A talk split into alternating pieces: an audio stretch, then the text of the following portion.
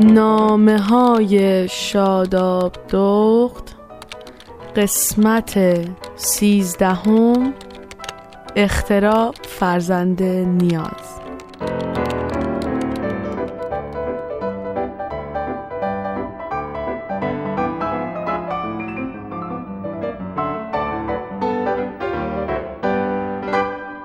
حالا شده یکم سرما خورده یکم بیحوصله یکم خواب یکم دلتنگ یکم گلوی خسخس کن داشته باشی. نه دلت بیاد بخوابی نه بیدار بمونی. من دیروز اینطوری بودم ولی امروز صبح که بیدار شدم تصمیم گرفتم هر طوری شده شروع کنم به به عشق شما به خاطر همه کسایی که این برنامه رو میشنون. صدای شما پیغاماتون از راه دور و نزدیک. منو انقدر شاد می‌کنه که حاضرم به همه احساسای منفی به همه خوابالودگی ها و سرماخوردگی ها بگم نه و برای چهارشنبه ها لحظه شماری کنم. سه چهار روز اجاق خونه من به راهه.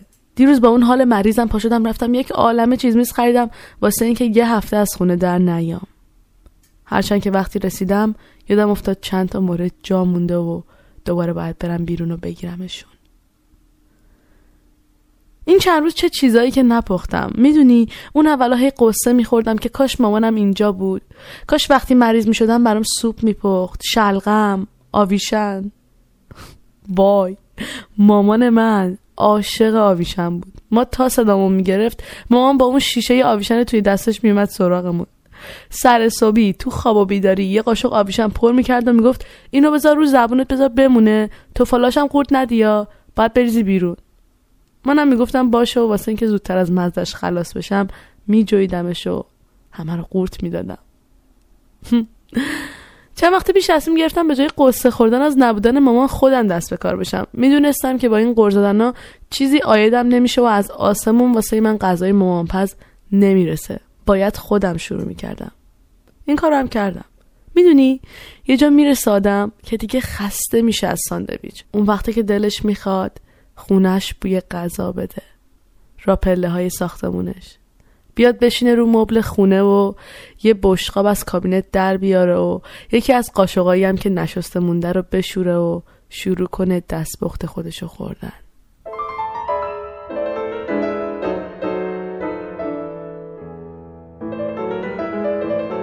شاید باورت نشه.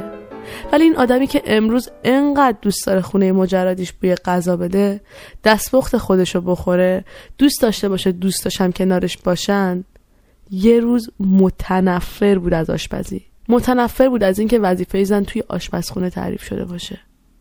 یه روزی به خودم قول دادم از گرسنگی بمیرم هم آشپزی نمی‌کنم. با خودم گفتم وقتی کار پیدا کردم و شروع کردم به درس خوندن دیگه همیشه ساندویچ غذای بیرون. وای دلم آب می‌شد به این فکر می‌کردم که هر روز همبرگر بخورم. مخصوصا اینکه ما توی خونمون از این خبرها نبود. چون مامانم حتی حواسش به دمای روغنم بود که یه وقت به حدی نرسه که سرطانی بشه. از اینجور مراقبت ما تو خونمون خیلی داشتیم. هیچ وقت فکر نمی‌کردم که یه روز آشپزی کنم.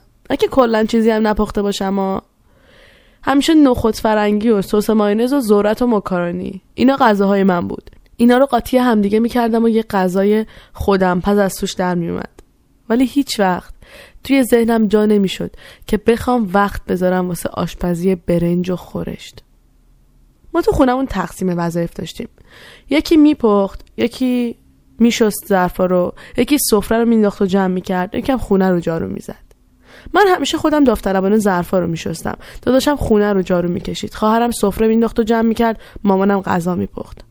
یادم نمیاد که من تو خونمون غذایی پخته باشم. چون احتیاجی نمی‌دیدم که تا زمانی که مامان میپخت و بعدش هم دیگه خواهرم کمکش می‌کرد توی غذا درست کردن یا بعضی اوقات خودش کاملا غذا رو درست می‌کرد من کاری بکنم.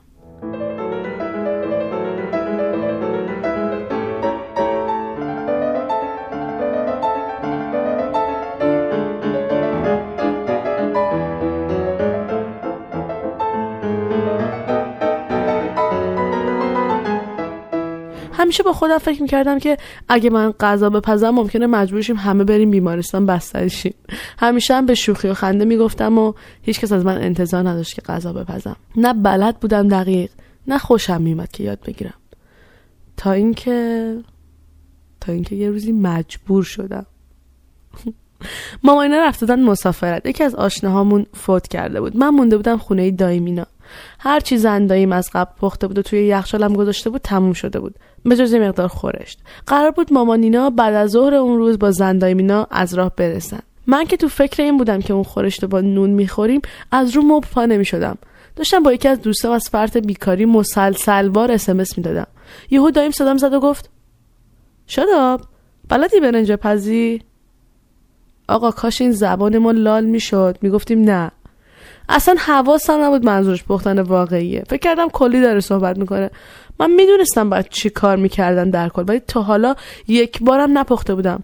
یهو گفتم آره چطور مگه؟ گفتش که خب کاش پاشی یکم برنج بپزی که با اون خورشت بادم جونه بخوریم. خواستم حرفمو عوض کنم بگم نه. به خودم گفتم الان دایم میگه دختر تو این سن چطوری نمی‌تونه یه برنج بپزه هرچند که همیشه فکر می‌کردم غذا پختن فقط یه کار دخترانه نیست اما انگار بعضی چیزها رو جامعه میندازه تو کله آدم که هر وقت توی موقعیتی میمونه اون فکر مخالف سراغش میاد. با اعتماد به نفس شدم و گفتم آره الان میرم میپزم. کیسه برنجتون کجاست دایی؟ گفت تو اتاق تهیه است. الان که فکر می‌کنم به کارم خندم می‌گیره. شروع کردم به یاد آوردن اون چیزایی که از برنج پختن یادم مونده بود. به اینکه برنج رو باید بریزیم تو آب نمک. بعد روغن بریزیم. چقدر باید آب میریختم برای جوش اومدن؟ هرچی فکر می‌کردم دقیق یادم نمیومد توی این فکر و خیالا قابلمه رو پر از آب کردم و برداشتم بردم توی اتاق تهیه. اونجا که دایی می‌گفت برنج اونجاست. قابل من رو گذاشتم پایین در کمد.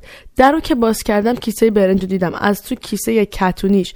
چند تا پیمانه برنج ریختم و تا اومدم پیمانه رو برگردونم تو برنجا یهو کل کیسه. از اون بالا شارپ خورد تو قابلمه که گذاشته بودم اون پایین. وسط اون آبا.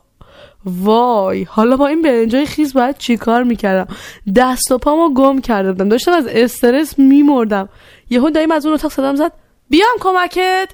گفتم نه نه مرسی. همه چی خوبه. کیسه برنج از توی اون ظرف آب بیرون آوردم و از داخل گونی همینجوری آب میریخ بیرون. در حیات خلوت از توی اون اتاق باز می‌شد. گونی رو بردم گذاشتم بیرون که خوش بشه و آبش بره بیرون و بعد برگردم بذارم سر جاش. حالا من مونده بودم و آبی که اصلا نمی‌دونستم باید چقدر باشه برای درست کردن کته. نظر ما عوض کردم. تصمیم گرفتم برنج آبکش درست کنم. حالا وایسا تا این آب جوش بیاد. سر گاز وایساده بودم و از ترس اینکه برنج خمیر بشه هی به خودم می‌گفتم بابا برو به دایی بگو بلد نیستم. بیخیال شو. ولی نمی‌شد. احساس می‌کردم وقتی شروع کردم باید تا آخرش برم. نهایت خراب می‌شد دیگه برنجشون. از یه طرف می‌گفتم بذار یه تجربه میشه برای خودم. از یه طرف دیگه می‌گفتم خب چرا باید با برنج دایی تجربه کنی. تجربه می‌خوای بکنی بذار خونه خودت. حالا جالب اینجا بود که نه برای یه نفر نه دو نفر. این برنج قرار بود برای مسافرای تو راه هم پخته بشه یعنی نزدیک های هفت نفر.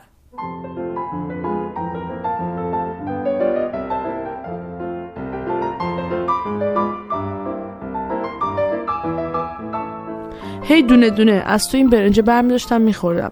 یادم میومد که مامانم می‌گفت نباید له باشه نه خشک مونده باشه.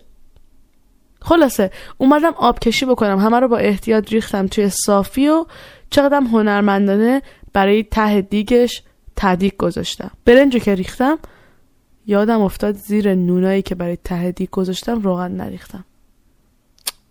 وای قابلمه هم تفلون نبود. حالا میترسیدم که برنج ته بگیره. دوباره برنج رو برگردوندم تو قابلمه اولیه. نونا رو برداشتم. زیرشون روغن زدم. دوباره همه این کار از اول. خلاصه به خیر و خوشی بعد از اون همه استرس اومدم نشستم پیش دایی. فکر کنم شک کرده بود که هول شده بودم. نزدیک یه رو بعدش که من باز داشتم اسمس بازی می‌کردم زنگ آیفون رو زدن. داییم از اون بالا در باز کرد. مامانم بود. از پایین پلا صدا زد. به شاداب بگیم بیاد پایین بریم. داییم گفت نه بیاین بالا غذا درست کرده. مامان یهو از پایین پلا گفت غذا درست کرده؟ وا اون که بلد نیست غذا بپزه. بعدم بودو بودو خودش رو رسون بالا و منم مثل یه کدبانو نشسته بودم رو صندلی. تا دیدمش گفتم برنج پختم دیگه بیاین دور هم دیگه با هم بخوریم. مامان یه نگاهی به من کرد و بودو بودو رفت سر قابلمات دید همه چی مرتبه. به به چه برنج خوشگلی. یعنی توی اون استرس گل کاشته بودم واقعا. خودم هم هنوز باورم نمیشه کار خودم بوده. وای تدیکشو ندیدین اصلا نمی‌دونم. من بودم پای گاز. امدادات غیبی بوده چی بوده؟ اون روز با همه مسافرها دور سفره نشستیم غذا رو خوردیم و اونا هی سر به سر من میذاشتن. ولی انصافا برنجش خیلی خوب در اومده بود. روز خوبی بود. می‌دونی؟ اون روز قسم خوردم که دیگه غذا نمیپزم البته. دوست نداشتم انقدر استرس بکشم. اما بعد از اینکه از ایران اومدم بیرون دیگه مجبور شدم که بپزم. اونجا بود که فهمیدم به قول مامان اختراع فرزند نیازه. دوبار برنج له میشه. سه بار خورشت میسوزه ولی در نهایت مثل همه چیزایی که تمرین می‌کنی و خوب میشه اینم یه روزی بهتر میشه. الانم که کلا به این نتیجه رسیدم که غذا درست کردن اون چنان کار سختی نیست. فقط یکم صبر و حوصله می‌خواد و زمان می‌بره. اون زمان من با این فکر میجنگیدم که چرا زنها باید وظیفهشون این باشه که توی خونه کار کنن. حتی اگه هیچ کاری هم نداشته باشن دلیل نداره مجبور بشن به درست کردن غذا. بعدها که بیشتر فکر کردم اصلا این جریان از کجا شروع شده یکم بیشتر با خودم کنار اومدم. کارهای خونه و آشپزی وظیفه تعریف شده زنهایی بوده که قبلا خونه دار بودن و شوهراشون منبع درآمد. ولی الان دیگه با این تغییراتی که توی زندگی ها به وجود اومده خانم ها هم بیشتر وارد هیته درسی و کاری شدن. اون چیزی که به نظر منطقی میاد تقسیم کاره. البته حتی اگه خانم ها بیرون از خونه هم کار نکنن فکر نمی کنم دلیلی داشته باشه که بخوان مدام توی خونه آب و جارو کنن. کار خونه به نظر آسون می‌رسه. اما واقعا هماهنگی و مدیریتی که واسه انجام دادن همشون نیازه وقت و انرژی خیلی زیادی رو می‌بره. اصولا آدمایی مثل من که تنها زندگی می‌کنن و گاهی حوصله شستن قاشق چنگال خودشونم ندارن می‌تونن درک کنن که تمیز نگه داشتن خونه به وسیله مامان. یعنی چی؟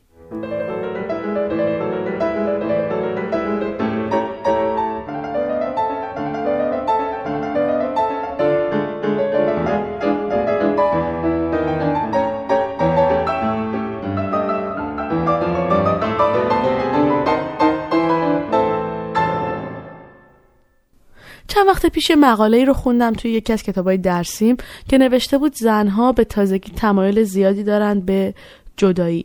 برای اینکه با درس خوندنشون و رفتنشون به محیط کار متوجه شدن که میشه خودشونم راه کسب درآمد داشته باشن و اگه توی این شرایط برگردن خونه و مجبور باشن بازم سر پا بیستن و غذا درست کنن و خونه رو جمع کنن و همه این بارا رو به تنهایی به دوش بکشن براشون کار چندان جالبی نیست.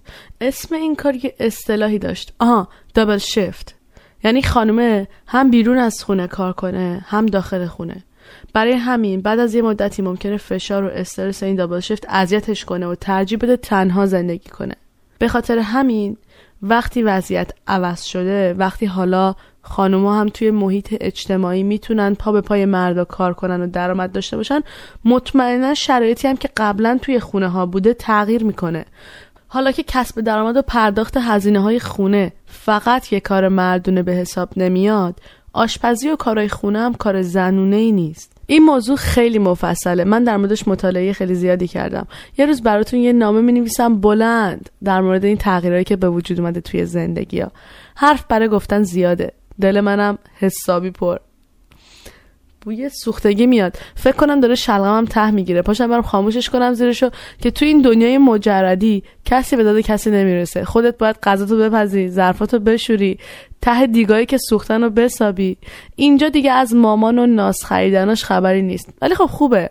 اینجاست که آدم می‌فهمه می‌تونه همه کارا رو خودش انجام بده و اگه قراره کسی هم باشه توی زندگیش فقط واسه کنار هم بودن و محبت کردنه نه واسه بار مالی یا کار خونه رو به دوشش انداختن. زندگی شیرینه. اگه مثل تقسیم شادیا و غمها کارامونم با هم تقسیم کنیم.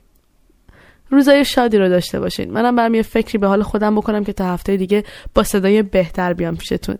خداحافظ.